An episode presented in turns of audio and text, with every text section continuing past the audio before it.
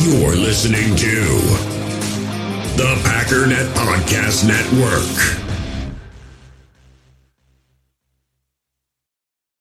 With threats to our nation waiting around every corner, adaptability is more important than ever. When conditions change without notice, quick strategic thinking is crucial. And with obstacles consistently impending, determination is essential in overcoming them. It's this willingness, decisiveness, and resilience that sets Marines apart. With our fighting spirit, we don't just fight battles, we win them. Marines are the constant our nation counts on to fight the unknown. And through adaptable problem solving, we do just that. Learn more at marines.com.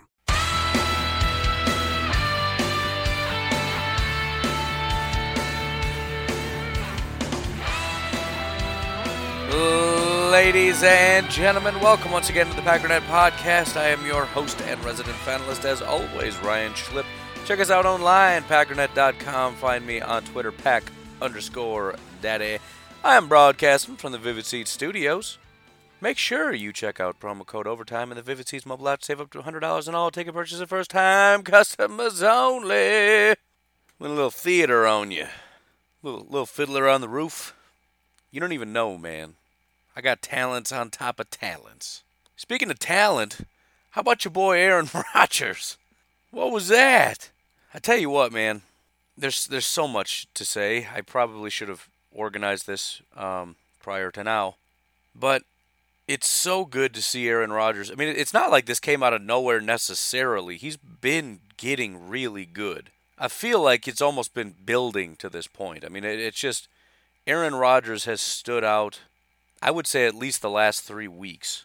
PFF kind of disagrees, but whatever. I, I, just last week they were all about it. But point is, I, I've been very happy with what I've been seeing. Not necessarily perfect, although yesterday pretty much was. But just it, first of all, the the question of what in the world is wrong with Aaron Rodgers, that's been gone pretty much since week one. Week one, I was still kind of in that oh no, like something might actually be wrong mode. But every week, it seems like it's been getting better and better to the point where not only is that accuracy back, which has been ridiculous the last few weeks, as in like pinpoint, right over the shoulder, deep pass, all that stuff, but you're seeing rhythm, you're seeing great decisions. You're seeing, you know, a, a, a, good mix between holding the ball and waiting for the big play, like we saw from MVS. You heard the announcers say, "Hey, Geronimo was open." but he knew the route. He understood based on the protection that if I can hold the ball a little bit longer, there's a big play coming, and he hit it. There's a good mix between that and, hey, let me just get this ball out real quick and keep this rhythm going, keep this momentum going. It is just the perfect marriage of everything. And I think it's great for just, man, where do I take this? So many directions. It's great for Aaron Rodgers because although we talk about Aaron Rodgers still, and even a lot of the national media people still talk about Aaron Rodgers as though yesterday's performance is just a standard day for Aaron Rodgers, we haven't really seen it as much as we would like. And the fact that we're starting to see the the resurgence of old school Aaron Rodgers, and, and that's that's even that is kind of a lie because yesterday was not old school Aaron Rodgers. Yesterday was that, that's not old school anything. That that's a once in a in a career performance. Literally, I mean, there are lots of quarterbacks that do not have a, a day like that, including Aaron Rodgers up until yesterday. But I, I, I geez, man, there, there's really, I, I'm, I'm trying so hard to to combat a certain narrative because I don't want to go there yet. The two biggest takeaways, though, that I had in this game, and and that have me the most excited after this game, are Aaron Rodgers and Matt LaFleur. Aaron Rodgers is back, and Matt LaFleur is already, I think, exceeded all of my wildest expectations. This offense is. Uh, it's, it's, it's twofold. He has done what we're seeing in Aaron Rodgers. I believe that. We, we saw Matt Ryan have the best year of his entire career when Matt LaFleur was his quarterback coach. We saw Jared Goff's career take off when Matt LaFleur was over there as the OC.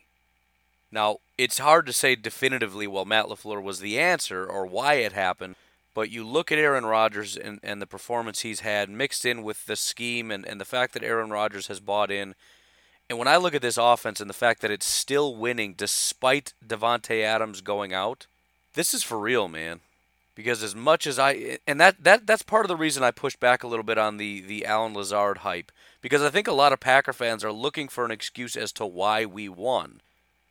You know, against the Lions because we didn't have any receivers. What's going on here? Well, it's because Lazard stepped up and was a freak, and that that's true. He did step up in a huge way. But the question is, how is it that the Packers continue to overcome adversity week after week after week? And when you look at the offensive scheme, when you look at the way that guys are, are getting schemed over, it just feels like this thing is growing every single week. It just keeps getting better. And I know Oakland is a terrible defense. I told you prior to this game they had the worst defense in football, according to PFF. But so what? The most points anybody put on the Raiders this entire year was 34 points, and that's the Vikings. The Packers without Davante Adams hung 42 points on Oakland. What in the world would have happened if Davante played in this game? The scheme is legit, man. The scheme is for real, and and, and there's more to a team than scheme. But it is very, it, it's very apparent that Matt LaFleur has the ability to take the players that he has and make it work. We've seen that now two weeks in a row, and and, and it was huge that Geronimo and MVS played in this game. I'm not saying that necessarily is the reason we won, but I think that changes the landscape a lot because they came up in a lot of big situations. But still, when you actually look at it, as great as MVS was and as big as, as Geronimo, Geronimo doing Geronimo things, right? Coming up big on third downs. But look at the distribution of this. You had Jimmy Graham with four receptions, 65 yards. You had Geronimo, four receptions, 33 yards. Aaron Jones, four for 33. Jamal, four for 26. You had Allen Lazard, 3 for 42. You had Marquez, 2 for 133. Jake Kumerow, 2 for 54. Danny Vitale, 2 for 43. You had eight guys, and not one player had more than four receptions in this game. No receiver had more than four receptions in this game, and Aaron Rodgers threw for 429 yards and five touchdowns. What what is this offense? That is unbelievably impressive. And look at the touchdowns. Nobody dominated touchdowns. Marquez had one, Jimmy had one, Kumerow had one, Aaron Jones had one, Jamal had one. I had mentioned that it's not impossible that Davante going out was going to be beneficial for this team. Hear me out now. I'm not saying that makes this team better because it doesn't. I'm saying it's beneficial because it forces it forces the team to rely on essentially what we had against the Raiders. It's Matt LaFleur and Aaron Rodgers. These two have to be special.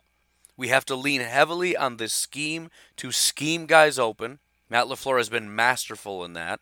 And we have to rely on Aaron Rodgers to do two things. Number one, make good decisions, understand where the open man is going to be and get it to him.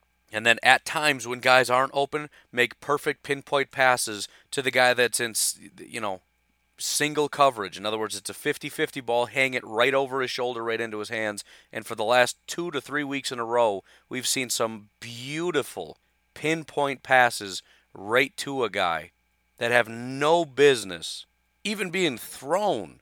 This is, this is, um, it's pretty special. Obviously, not everything is perfect, but th- this is, it, it's very exciting to see because it, it feels like almost I, I don't want to say the resurgence of 2011 Packers because that was a different thing. That was more of a Mike McCarthy off, awesome where we just had really good players and we just went out and dominated everybody's face. This feels a little bit more like I would almost say the Patriots. The Patriots aren't all aren't exactly, you know, brute force masterful. Like I, I just you know, like backyard football where you just launch it up and somebody's going to catch it because we've got like five elite wide receivers we got an offensive line that can block for Aaron Rodgers for like a month. And Aaron Rodgers can do anything he wants with the ball. And he's in such good sync with his receivers. Like if nobody's open, they just, you know, Aaron Rodgers launches it while Jordy's in a full sprint. And they just got this thing timed out so well that he just stops, turns, and the ball's like basically embedded in his face mask. It's not that. It's it's again, it's more like the Patriots where it's just this efficient machine where they go down the field and it's like there's a guy open, there's a guy open, and here's a guy making a play, and you know we'll take five there, we'll take six there, and then third down, it's you know we're we're eight of nine on third down because it's, it's third and short, and we know how to scheme a guy open. It's a frustrating offense. It's an offense where if you don't like the Packers, or in the case of everybody on the planet outside of Boston, if you don't like the Patriots, you're watching the offense going, come on! How is there a guy open all the time? That's what the Packers are trending toward. And and the beautiful thing about it, and and I can't say this is going to hold true if Aaron Rodgers gets hurt because he's a, he's a key component, and also Tim Boyle is. I mean, there's a bit of a drop off there. No offense, love you, bro. He's my bro. Bro, I don't know if you knew. We hang out. Anyways, that's a lie. It's the kind of offense that can overcome something like a loss to Davante. It's how the Patriots and also, for example, the Seattle Seahawks. Again, the quarterback in all these situations makes a big difference.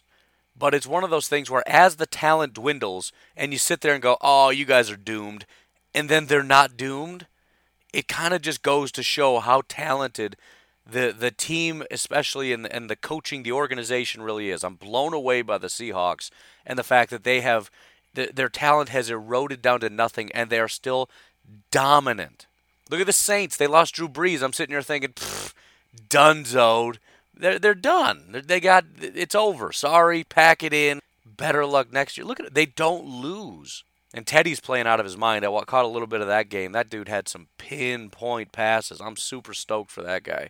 I really hope he gets a big contract after that. I know he kind of got a, a big enough contract as a backup, but he was one of those guys where even when he was in Minnesota, you still kind of like him. Like I didn't say it out loud. I don't think any of us did, but you still kind of like the guy. You're rooting for him. He had a terrible injury and all that. So, anyways, little side. I mean, as long as he doesn't come back to Minnesota, I'm hoping. He, well, maybe I do want him to come back to Minnesota. If they're willing to throw a ridiculous contract at somebody, I'm happy for Teddy. But I mean, he's not going to be the savior of the world. That would be a good. That would be good for everybody. Minnesota gets false hope, which is great for them. They live on that stuff. Teddy gets a big, well-deserved contract, and Packer fans get, you know, however four more years of not great quarterback play. Of course, I'm speaking kind of tongue in cheek because Kirk Cousins is playing out of his mind. I just like to throw shade, man. All right, leave me alone. By the way, told y'all they were for real. I'm glad to see Detroit put up a bunch of points on their defense, but Minnesota's legit, man. What am I even saying anymore, man? I'm I'm all fired up. This coffee's just getting me.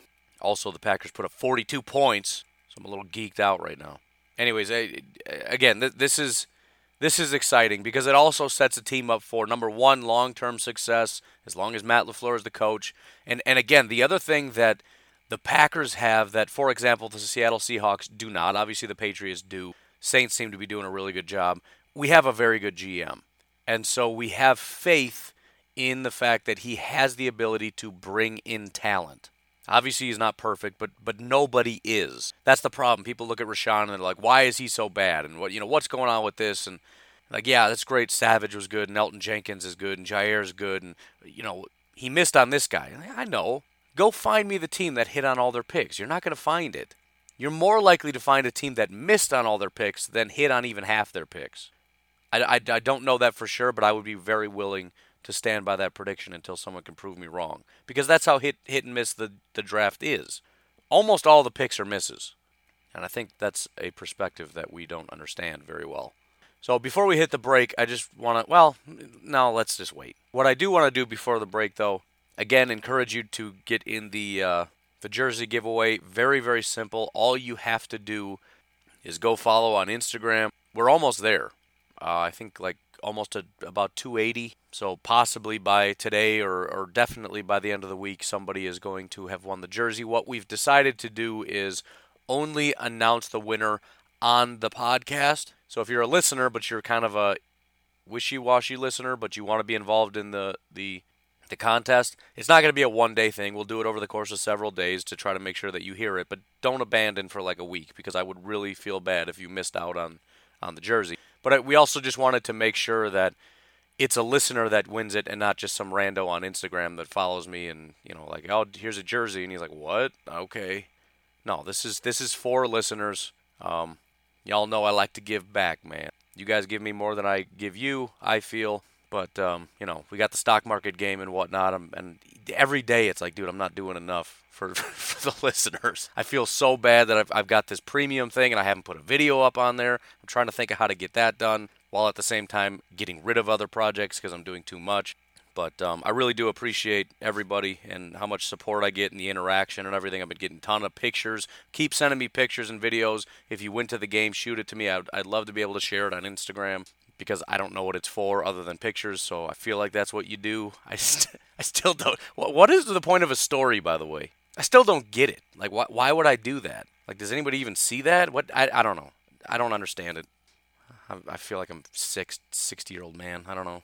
I'm sure I'll figure it out. I, I didn't understand Twitter at first. I thought it was the worst thing in the world. It's like a Facebook wall, except it doesn't have any of the other features. Why do I care about this? Anyways, be sure to do that. Uh, if you'd like to support the show, um, an, an iTunes review would be the biggest thing.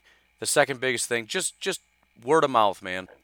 Most people I talk to, they first of all, my family is just now discovering I have a podcast, and they're all like, "What?" they they literally they had no idea because I don't tell anybody anything. I'm weird like that. But it's also to my detriment because I need people to know. So I need your help. All the extroverts out there, go talk to people. Those of you weird people that have friends, tell your friends. Most of the time, what I've found, especially with family, is the follow up question is, What is a podcast? We got to get through that barrier. There's millions of Packer fans out there that are missing out. Podcasts are awesome. They need to know what they are. So, anyways, that, that's the biggest way to help out. Otherwise, if you're an introvert and have massive amounts of money, I have solutions for you as well. Be sure to check the link in the description. Got a little something for you too. Anyways, let's take a break and we'll be right back. So I got a message in the Facebook group. The message is from Bruce. He says, I just won 90 bucks on MyBookie with promo code overtime. Thanks, Ryan. You got it, big guy. I've been trying to tell you, man. I'm hoping that the information I'm giving you is helping you to make informed decisions. And I'm hoping that you can take the information that I give you as well as the information you have to not just enjoy the game by watching the Packers dominate, but to make a little extra coin. Because what could be better than watching the Packers hang up 42 points and cash in 90 bucks on it? Just because you backed your team. I mean, I don't know what his bet was, but I have to assume. Because his bet literally could have been about anything, because MyBookie's got it covered from totals, spreads, but also a ton of different prop bets. There's season long bets like NFC North ticket, which, man, I tell you what, I've been telling you about these offers for a while. I'm betting there's several people that wish they had got in on the ground floor buying an NFC North ticket because although the Vikings are nipping at our heels, it's starting to look pretty promising that the Packers may win the division. And I don't know what this, the, the payout was if we'd have got in on that on the ground floor, but I'm guessing it would have been relatively high. There's still opportunities though, man, because the uh, there's still a Super Bowl ticket out there. Lots of options. Either way, as always, please remember that Overtime has teamed up with MyBookie this October to give you a fantastic offer. Sign up at mybookie.ag and use promo code OVERTIME, and they'll match your first deposit. Again, promo code OVERTIME. New users get the first deposit doubled. MyBookie.ag. You play, you win, you get paid. We all have smartphones, and we all know they're pretty amazing, but they also can be amazingly distracting, especially when we're around other people. So, US Cellular wants us to reset our relationship with our phones by putting down our phones for five. That's right, a company that sells phones wants us to put down our phones. And to see what we find, learn more at uscellular.com forward slash built for us. In the hobby, it's not easy being a fan of ripping packs or repacks. We get all hyped up thinking we're going to get some high value Jordan Love card, but with zero transparency on available cards and hit rates, it's all just a shot in the dark. Until now. Introducing slab packs from arenaclub.com, the only repack that provides real value, a complete view on all possible cards, and clear hit rates for each one. Now, when I buy slab packs on Arena Club, it finally feels like I know what I'm getting. And honestly, the best thing for me and my son is the fact that we're kind of novices into this. When I walk into a card shop with my son and a card says it costs $40, kind of just taking his word for it that that's a good value. So I appreciate the transparency on grading, as well as just getting excited about seeing what you could potentially get. Right now, you can get 10% off your first purchase by going to arenaclub.com slash packdaddy. Wow, that's crazy offer. 10% off a $400 slab pack. That's 40 bucks right there. Anyways, that's arenaclub.com slash packdaddy for 10% off your first purchase. So um, I, I, mentioned at the beginning of the show that I'm a man of many talents, and I, I'm a little shy, but um, I, would like to share something with you and, and kind of bare my heart a little bit here. I, I, I wrote a poem, and um, you know, again, a lot of you don't know that I, have an artistic side, and um, anyways, I, I, just want to share it with you because I have an audience, and I, I just I'd love some feedback. I, I've titled the poem "The Chicago Bears." Here I sit, broken-hearted. Let's get Tank for Tua started. oh, they're so bad. I'm sorry. It makes me happy. I mean, I would have been happy with the Saints losing, but that's just not going to happen. And, um, you know, burn. I'd also say it's an atrocity that the Detroit Lions lost by such a massive margin. They are a phenomenal team that would be undefeated if it were not for cheating. Shame on the Vikings for doing fill in the blank. I don't know yet, but I'm sure there were a couple bad calls. And had those calls not been made, the Detroit Lions would have easily been able to make up that uh, 12 point deficit. So shame on the refs as well as um, I don't know what whatever things we like to blame on. Society probably right. We got to blame society for this, and um, and parents. Let's let's let's throw in parents. Shame on parents, society, and referees for discriminating against um, the Detroit Lions and conspiring to hold them down. Because let's face it, the Detroit Lions, as we all know, are the best team in the NFC North, as evidenced by their franchise history. The idea that they would ever be in last place in this division, I just it's staggering. I mean, Detroit and Chicago at the bottom with Minnesota and the Packers as as at the top and the Packers being number I mean this this is just weird. That just these things just don't happen. Obviously there is some kind of systemic outside force that is a factor here that is, you know, holding back the Lions. And I'm I'm I'm here when whenever you you fine blue gentlemen decide to march in the streets, you let me know cuz I got your back, man. I'll be right out there with you. Hey, hey, ho ho, cheating refs have got to go. Right? I mean, I don't know, you guys will figure it out. Did did you get your billboards up by the way?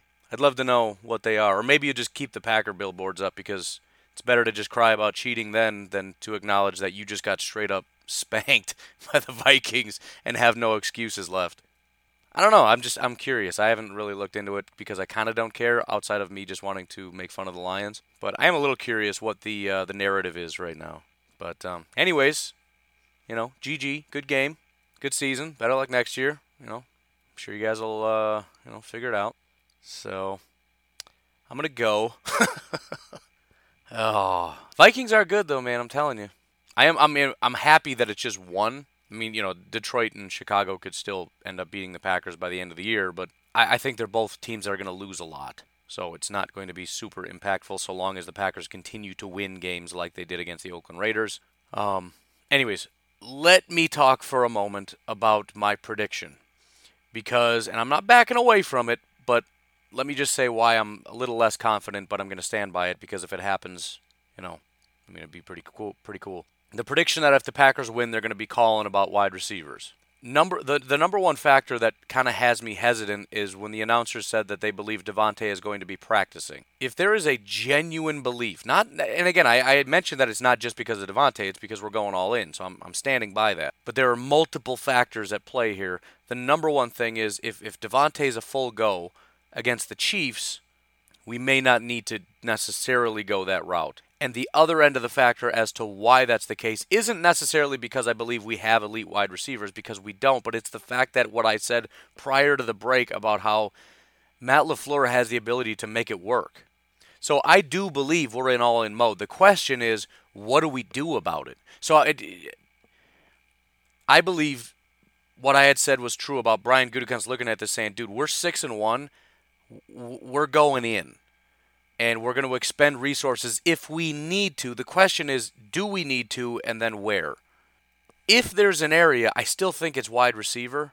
The question is, how dire is that? Especially with the offense continuing to get better and Aaron Rodgers continuing to get better. And if Davante comes back and, and you know, the guys, even though Marquez maybe isn't a, a top tier guy, he comes up big and does what he does. He's a two reception, 133 yards and a touchdown guy right? Geronimo, definitely not a, a solid number two, but he is solid and he comes up big on third down, et cetera, et cetera. Kumerow, very similar. He, he's sporadic, but when he comes up, he comes up big. Right? We've got a lot of guys, and we just need one of them to step up once in a while. Danny Vitale, Allen Lazard, clearly not as good of a day as he had last time, right? He had a really, really bad drop, hit him right in the chest, right in the hands, but came up huge on a really tough leaping catch that he had no business catching. I mean, he, he's he's pulling a James Jones out there. He can't catch the easy ones, but you give him an impossible catch he has no business catching, he'll come down with it. Oh, you're six four. Let me just launch this 75 feet in the air and see if you can sky up and catch it, and then come down and just land barely on your elbow before you go out of bounds. Then you got Jones and you got Williams and we got Jimmy Graham. Jimmy obviously is extremely sporadic in terms of the day that he's going to put up. One minute he's having a terrible day, the next minute, and this isn't the first time he's had a good day, right? You got some people out there saying, "Oh, what happened to Jimmy being no good?" I mean, again, he's he's had good days. He's had days where he's almost carried the team and been the the top receiving option, and we've talked about it at that time. But you know, I don't think four receptions for 65 yards and a touchdown necessarily um, automatically warrants you to be the top paid tight end in all of football. I mean, listen, if he was on the Marcedes Lewis contract, I don't have a problem with Jimmy Graham. I mean, if, if he's on sort of one of those older veteran, you know, two, three, four, five million dollar contracts, fine. You know, it's cool. You start talking double digits and highest paid tight end above guys like Jason Kelce and whatever. It's like, come on, man. But still, he, you know, he has good days. He has certain utilizations and certain things that he does really well. And if he's having an off day, I guess we just go somewhere else. So I'm gonna I'm gonna hold on to it, although I'm less confident in it. Because although I think it would be massive to be able to go out and do something, I also think it becomes complicated because there's really two options. Number one is to go out and get somebody like a Mohamed Sanu, if, if he's even available. The problem with that is I don't think Mohamed Sanu is, is that much better than the guys we have, so we're just kind of adding another mediocre wide receiver because Sanu at this point in his career is, is just mediocre. And it kind of makes sense because of, I mean, he wasn't there, I don't think, when Matt LaFleur was there. I think he started the very next year, but it should be somewhat similar schematically. I don't know. So that that's one option, which I think is useless. It's a waste of, of draft capital and, and money. The other option is to go all in on a really big, impactful player. This would be the Emmanuel Sanderses or the AJ Greens. The problem with that is the massive cost, and it becomes a question of do you want to expend that much cost when maybe you don't really need it? Now, it's, it's absolutely a luxury thing. You can look at it and say you don't need it, but, right? I mean, yeah, you hung up 42 points on the Raiders. Uh, what about the, the Chiefs, though? What about seeing the Bears again? What, what about those games when you play those really good defenses who are just going to take away Davante and then it becomes a bigger struggle? Because you can't run the ball and you're having a hard time trying to get Kumerow going and trying to get Lazard going and trying to get Geronimo going because they got really good corners. You look at, for example, the Patriots. Let's say it's Packers Patriots in the Super Bowl. That that defense is unbelievable. Trying to run against them is going to be very, very hard. Trying to pass against them is going to be ridiculously hard because they've got the best corners, the best DBs in football. You know, we got the Vikings defense again. We got the Bears defense again. So I'm not opposed to it. I mean, it's an all-in move. It's a bold move. I absolutely understand the idea that you don't want to, you know, quote unquote, leverage your future or whatever you want to call it. I don't necessarily. I mean, I'm, I'm looking at like a three, four year window with Aaron Rodgers and, and trying to say how do we maximize and win Super Bowls here. And I, and I listen. I'm very anti all in. I'm very like I'm. I was traumatized by Ted Thompson. I got Stockholm syndrome from Ted Thompson. I hate free agency and all this stuff, and I'm trying to get over that that complex of like, no, you you play through the draft and you don't do all this. I'm getting better at it. But I think as a general philosophy, it's a it's a matter of you you gauge where you're at as a team and you act accordingly. And I think the Packers are on the verge of a very very serious run here. I don't think there's a lot standing in our way to getting into the playoffs. I don't know that there's a lot standing in our way in terms of, of getting a, a first round bye. But there's a lot of potential losses coming up, and it really just comes down to making sure you don't lose to teams like the Raiders and also being able to beat teams that are really good, like the 49ers, which are coming up quickly, like the Chiefs, despite not having Pat Mahomes. They're a team that can. I, I believe the Chiefs will be similar to the Saints. It's not just Pat Mahomes. I think they have a very good coach, a very good offensive scheme, some very good skill players. I think they'll make it work. I don't think we're going to steamroll the Chiefs just because Pat Mahomes isn't there. And you got a lot of Packer fans getting super cocky, like, oh, who needs a wide receiver now? Like, come on, man. What, because of Kumerow?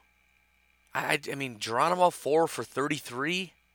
Marquez caught two passes. And they were huge, but I, I'm just, I don't know. I'm not going to just look at the Raiders game and say, we don't need anything. Because we've seen good defenses who simply say, we're taking away Davante, now what are you going to do? And the Packers go, I don't know, I guess lean on the defense and hope that they can keep the team to three points because we can only get 10 because that's not going to work. And I don't want to get to the Super Bowl and be embarrassed. I don't want to get knocked out of the playoffs again. I'm tired of it. I want another Super Bowl, man. And I'm listen I, again. I'm very much not this guy, but I, I just I see a clear path and I just want to run through it. Just go. No, I don't want to destroy the future, but why would it destroy the future? Again, we already went through the salary cap. It's not a first round pick we're giving up. What are we going to give up? A third? So what? You're going to get a better return on a third round pick than, than you would from A.J. Green? No, never. He, he's a top 10 wide receiver today. Well, not today. He's hurt today, but you know, in a couple weeks, whatever. And look, I'm I'm fine with saying we don't need him. That's that's that's that's a fair opinion. I'm I'm very on the fence. If they don't do it, I get it, but I'm nervous. If they do do it, I'm nervous, but I get it. And it would also be an, an encouraging thing because it means that Gutekunst sees things the way that I'm I'm explaining it, the way that I'm now seeing things in terms of, all right, this is this is legit we need to make sure that we actually make a run at this. Not like, well, this is pretty good, but I still want to stick to this two year track. Forget the two year track. That's out the window now. This is legit. This is for real. We have to support this. We have to try to actually win. And I know teams, oh, we try to win every year. Baloney. No, you don't. And, and again, I don't believe the Packers came into this expecting to just fly into the playoffs. And again, we're not there yet. Six wins doesn't get you in. You, you need at least four more. Something devastating could happen, a bunch of losses, whatever, I don't know. But it certainly seems as though the Packers are going to get into the playoffs, and they're doing a fantastic job overcoming massive challenges. They seem built for a playoff run with the defense, which, you know, really did not have a very good day. And I got into an argument on someone on Twitter, but I don't know why, because there's a difference between not having a good day and coming up big, which is what the defense has always been good at. Right? Even when they're having a bad day, which is what I said on Twitter that someone object- objected to, they still find a way to come up big when it counts. We've seen this several times. I mean, I guess you could technically call it bend don't break, as much as I hate that because I'm traumatized by that from Ted Thompson. I mean, from, geez, my, I've just wiped him from my memory. From Dom Capers. And I don't think that's necessarily the philosophy, although it, it, maybe it was a little bit, because they looked like they were playing a lot of just pretty soft zone. I was expecting some like in your face press man stuff, and there was just a lot of it was just zone all day. So maybe that was the plan. Just like I said, just let them continue to slowly work their way down the field, and eventually the defense will come up big on a play, and that's exactly what happened. So, you know, a lot of people had bad days, and it was upsetting. I mean, I can go through the list and, and name them, and I'm sure PFF is not going to be very friendly to the defense as much as people are like, yeah, defense, whatever. I mean, you have to know, right? I mean, Blake again was just like, what in the world? Now it almost looks like he's just not even putting in effort. I mean, I remember seeing like big plays and trying to watch him run from behind, and he's like jogging with the player running past him, and he's like slowly jogging after him. Like, dude, Blake, are you giving up, man? Like, you just have given up on this idea of getting a big contract next year. You don't even care anymore. You're just gonna go the Jake Ryan route and get some BS contract from some garbage team somewhere that just needs a lot of help. Go get a five milli contract. Just don't even care anymore, or what? I just I don't get it, man. But anyway, it, it, whenever something goes down, something else picks up. If, if the defense falls apart, someone on the defense makes a play and the offense steps up. I mean, you know, if the offense is having a bad day, the defense steps up. If the, the run game is having a bad day, the, the secondary steps up. If King has a bad day, Jaire steps up. If Aaron Jones has a bad day, Jamaal steps up, and vice versa. It just it's it's it's so much fun to watch this team. And, and and again, I think part of the problem is Packer fans aren't used to this. This is not the Packers we're used to. We're used to you got one or two guys that are really good and they dominate to such a massive degree that the Packers overcome all the other deficiencies. And that's every week. And if if, if the good players have bad days, we lose. This is a different I mean again, this is similar to what you see with the Patriots and the Seahawks and those kinds of teams that are that are more mentally stable, that are more foundationally stable, where they, they can overcome all kinds of adversity and they don't quit and they don't give up and they keep grinding till the very end. They, they've got these comeback wins and they've got all these things that they, they just never get down on themselves. And just when somebody goes down, somebody else steps up. And this has been every week. Every week you look at it and go, well, I mean, they won, but this was really bad. And usually that would be a bad thing for the Packers because it's like, well, eventually this thing's going to fall apart. But it just keeps happening. There's always adversity, and they find a way to, to overcome the adversity. And you look at it and you're like, 42 24 I feel like nothing there. There's nothing to complain about, and I certainly won't be complaining today. We'll kind of look, and it's not complaining, but we'll we'll address it tomorrow when I get a little bit more information from the grades and statistics and whatnot. Obviously, there was almost no pressure in this game. That's problematic. Um, the inability to, I mean, they, they really didn't stop anything. They were passing at will. They were running at will. There was no pressure. Basically, nothing was going well up until the point when things went really, really well right? Fumble into the end zone. I mean, that was that was going to be a touchdown. Packers couldn't stop anything. You know, the pick, terrible decision by uh, the quarterback. Amos tips it up in the air. Um, Kevin King comes down with it, right? Made a play when it counted. The Packers D in a nutshell, man. D train, which I guess they're sticking with that. I don't know why. I don't care for that name, but I guess I'll support it. There's so many other good names, man. D Train. Who who comes up with that?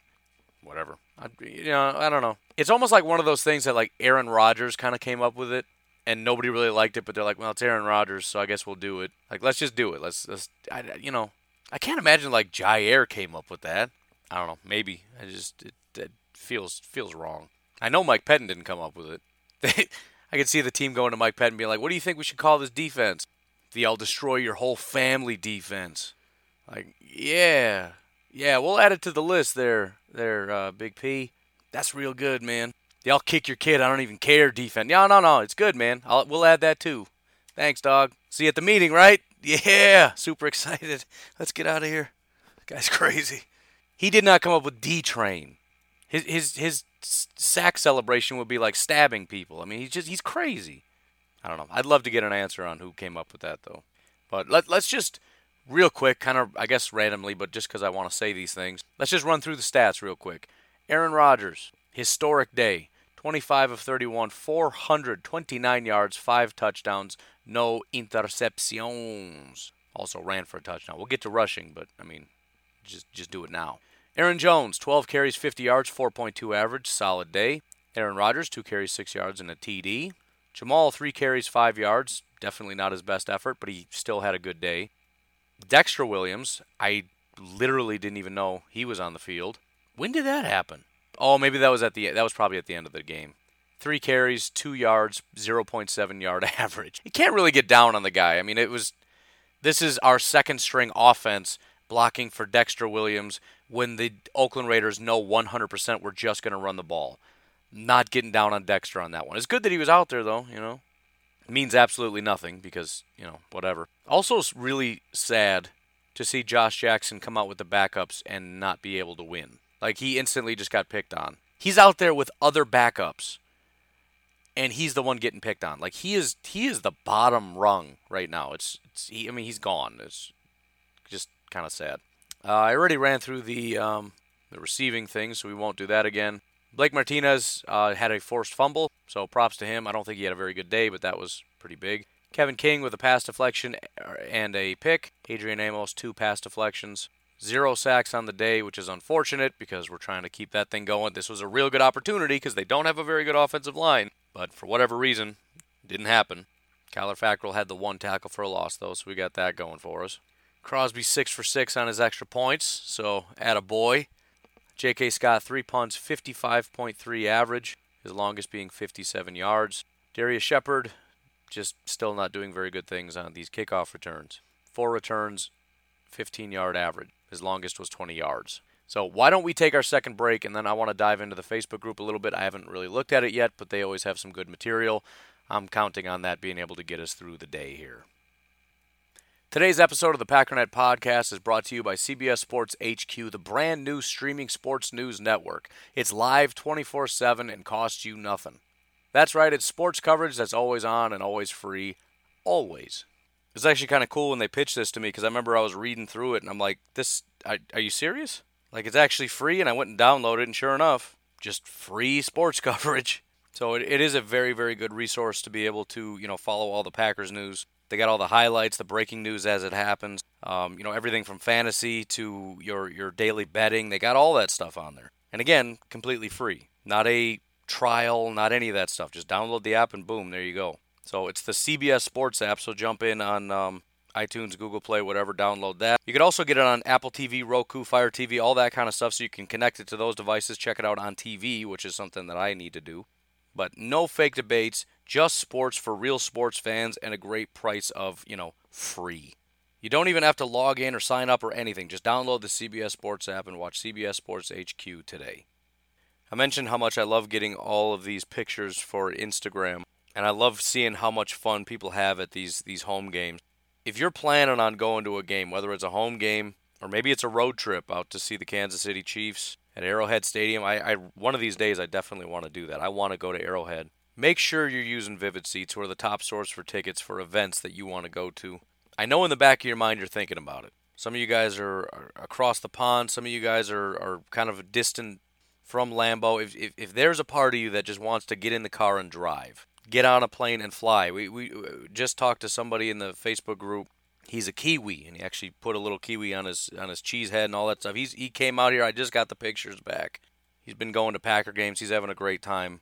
Be sure you download and use Vivid Seats. Remember, they got the royalty, excuse me, loyalty rewards program that allows fans to earn credit back for Vivid Seats rewards. You're automatically enrolled in Vivid Seats Rewards loyalty program when you download the app in the App Store or Google Play. Every purchase, of course, is backed by 100% buyer guarantee. From the biggest concerts and games to the hottest theater shows and more, Vivid Seats has everything you want.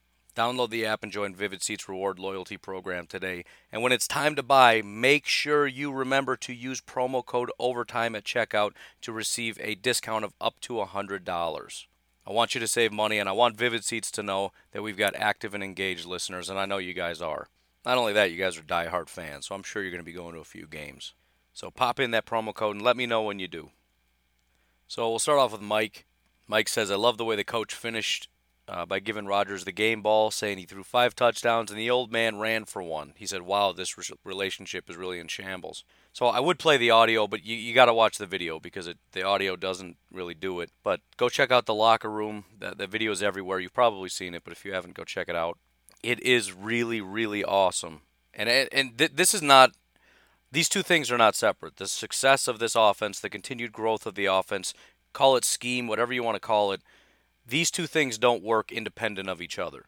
The relationship and the closeness of the locker room. And listen, go back and listen. I need to do a better job of posting last year's episodes, by the way, but go back and listen to some of the episodes I posted and how much I hammered locker room, locker room, locker room, locker room, locker room. I was getting to the point where I was talking about it every day and how serious of a problem it was, and how happy I was that Gutekunst was kicking people out because he knows the locker room is a problem and has to be fixed. We have to fix the locker room.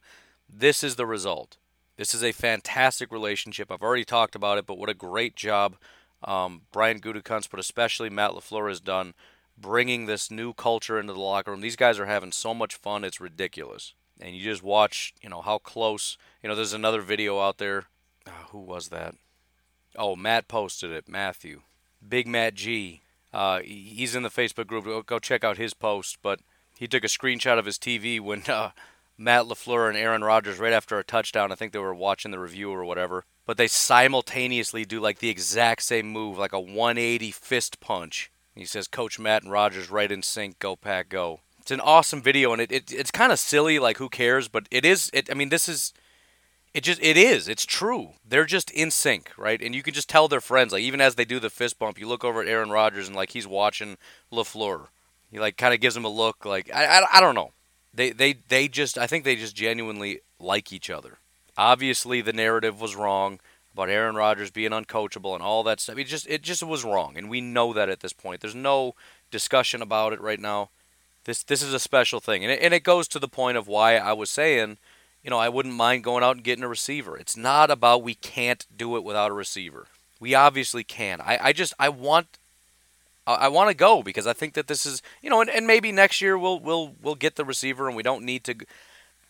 Part part of the problem is you never know what next year brings. You just don't know. You don't know who's going to be gone. You don't know what the environment is going to be like. We see all the time teams that are on top that just drop off.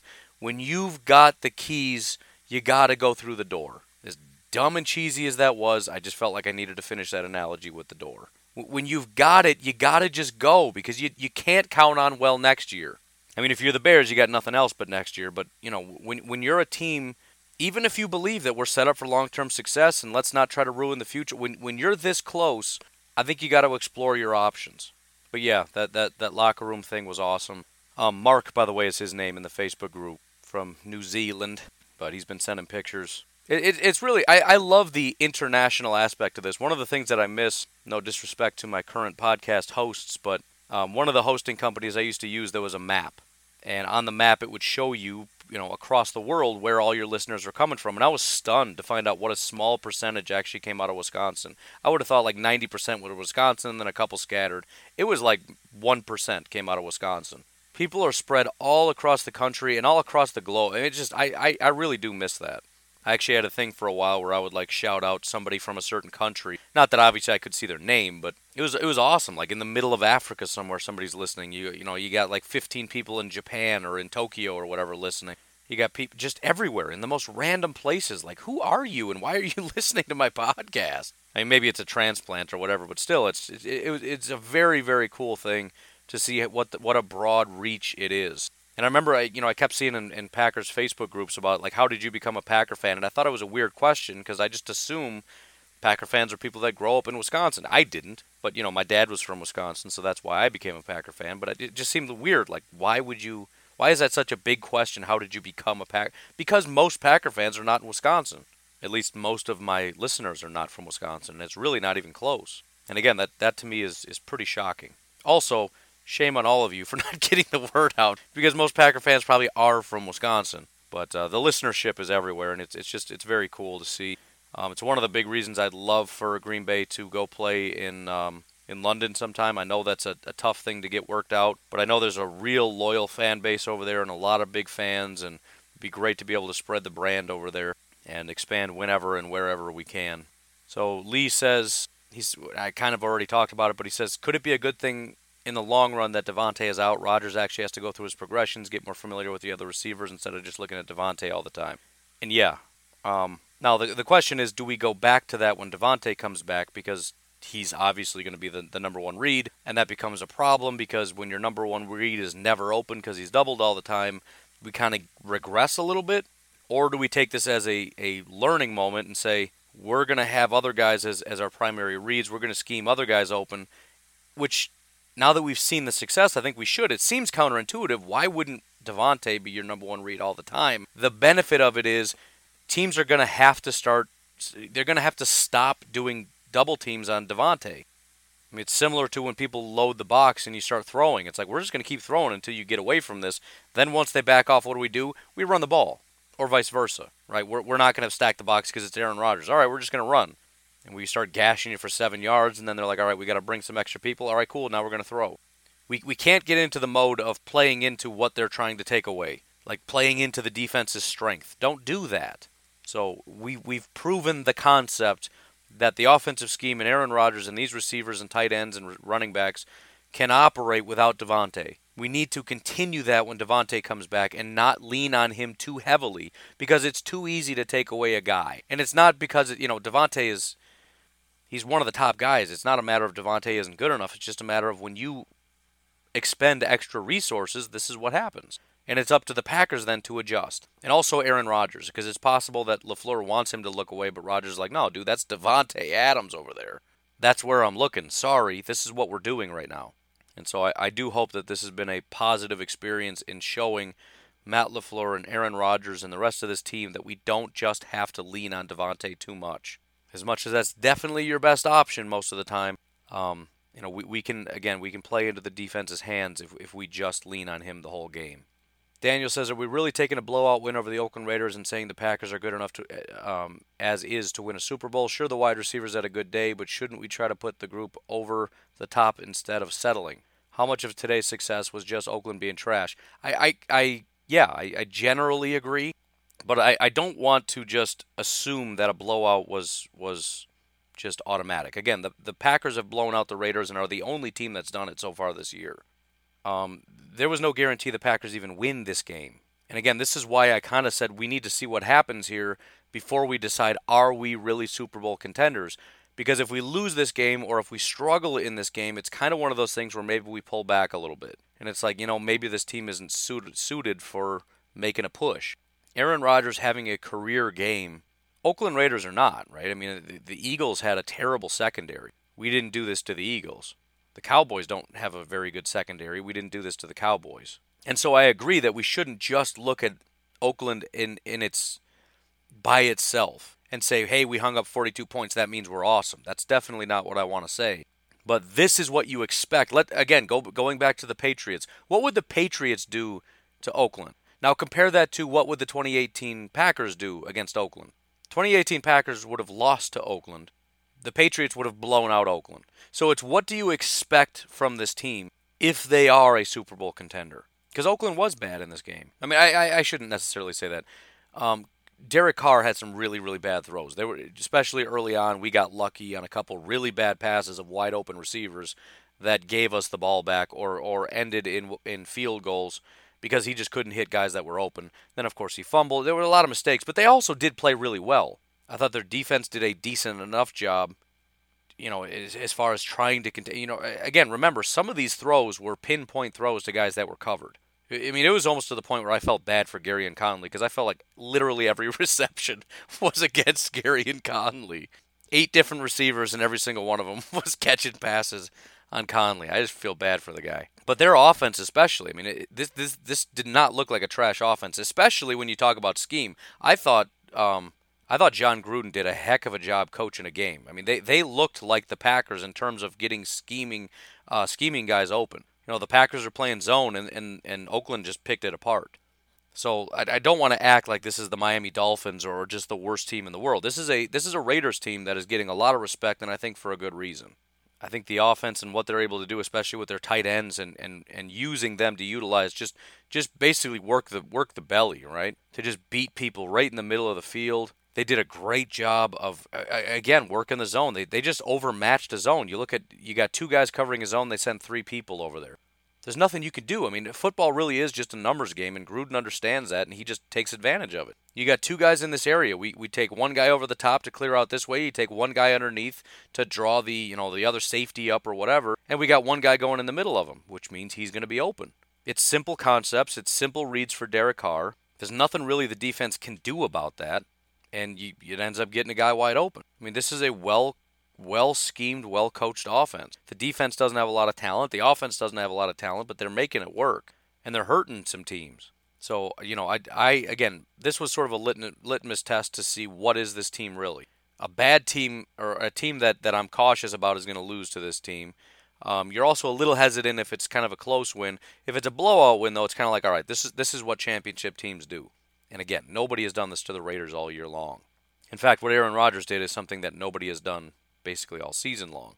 So, I, agree to a large extent with what Daniel's saying, but you know, trying to I guess clarify. No, 42 points against the Oakland Raiders doesn't make you a Super Bowl contender, but there's other contextual things to look at surrounding it that give me a lot of hope that this can be a Super Bowl contender type team which is also why I'm I'm interested in possibly making some moves. As counterintuitive as it seems, because most people want to make moves when things are bad and leave things alone when things are good, I'm looking at it and saying you go in when you're good, you back off when you're bad. We'll we'll make this the final comment, um, and I'm actually upset that I missed it. But Eric says I'd like to see the stat line of wins and losses when the opposing defense try to take uh, take Rodgers' title belt celebration. I'm, I'm upset that I missed it because I, I got a text message kind of telling me that somebody had done it. And yeah, you definitely. I mean that that that's definitely a known thing that that Aaron Rodgers gets fired up about. And it's nice to have that kind of element from Aaron Rodgers because I remember that with Brett Favre was the same thing. My favorite aspect, well, I shouldn't say that. There's a lot of great things, but um, one thing I loved is every time Aaron Rodgers got mad, the Packers won. When when somebody hit him low or or did something to make him mad, and he started getting fired up, it was game over. And I think Aaron Rodgers has an element of that as well. When he's frustrated, the Packers are in trouble. In other words, when he's kind of down and like, "Oh, come on," you know, and he's just he's not happy with the way things are going, the Packers are in a lot of trouble. But when he's angry, when he's fired up, when somebody's mocking him, it just doesn't go well. So Eric actually posted he found something on Twitter. No idea if it's true because I don't know how anybody would possibly track this, but Somebody said Packers Aaron Rodgers has 21 touchdowns, zero turnovers in games when opposing team has mocked the championship belt. I'm guessing that's somebody joking around because again, I don't know how you would possibly check that, but if, if there's any way to confirm that, I would love to see that stat. But yeah, also if, if if we could just get opposing teams to do the title celebration, the title belt celebration every single time, every game, like starting with the Chiefs next week, maybe like just start off that way. Like first play, let's just get a sack, I know it sounds horrible, but just take a sack, and then I want him to just stand over Aaron Rodgers and do the belt right in his face. It'll be worth it in the end. Anyways, things are things are really looking up. Yes, it was just the Raiders, but this was not a guarantee. And the Raiders put on an absolute clinic. The offense is looking fantastic. Davante hopefully will be back sooner than later. Um, if we can get him back for the Chiefs, that would be huge. Trade deadline is coming up very, very, very quickly. So if something's going to happen, it's going to happen soon. So keep an eye out for that. Um, either way, I'm I'm pretty content. Lions and Bears lost yesterday. Fantasy was for me was an absolute joke, but pretty much everything else was was was great. So, you folks enjoy your Monday. I will talk to you tomorrow as always. Have a good one. Bye bye.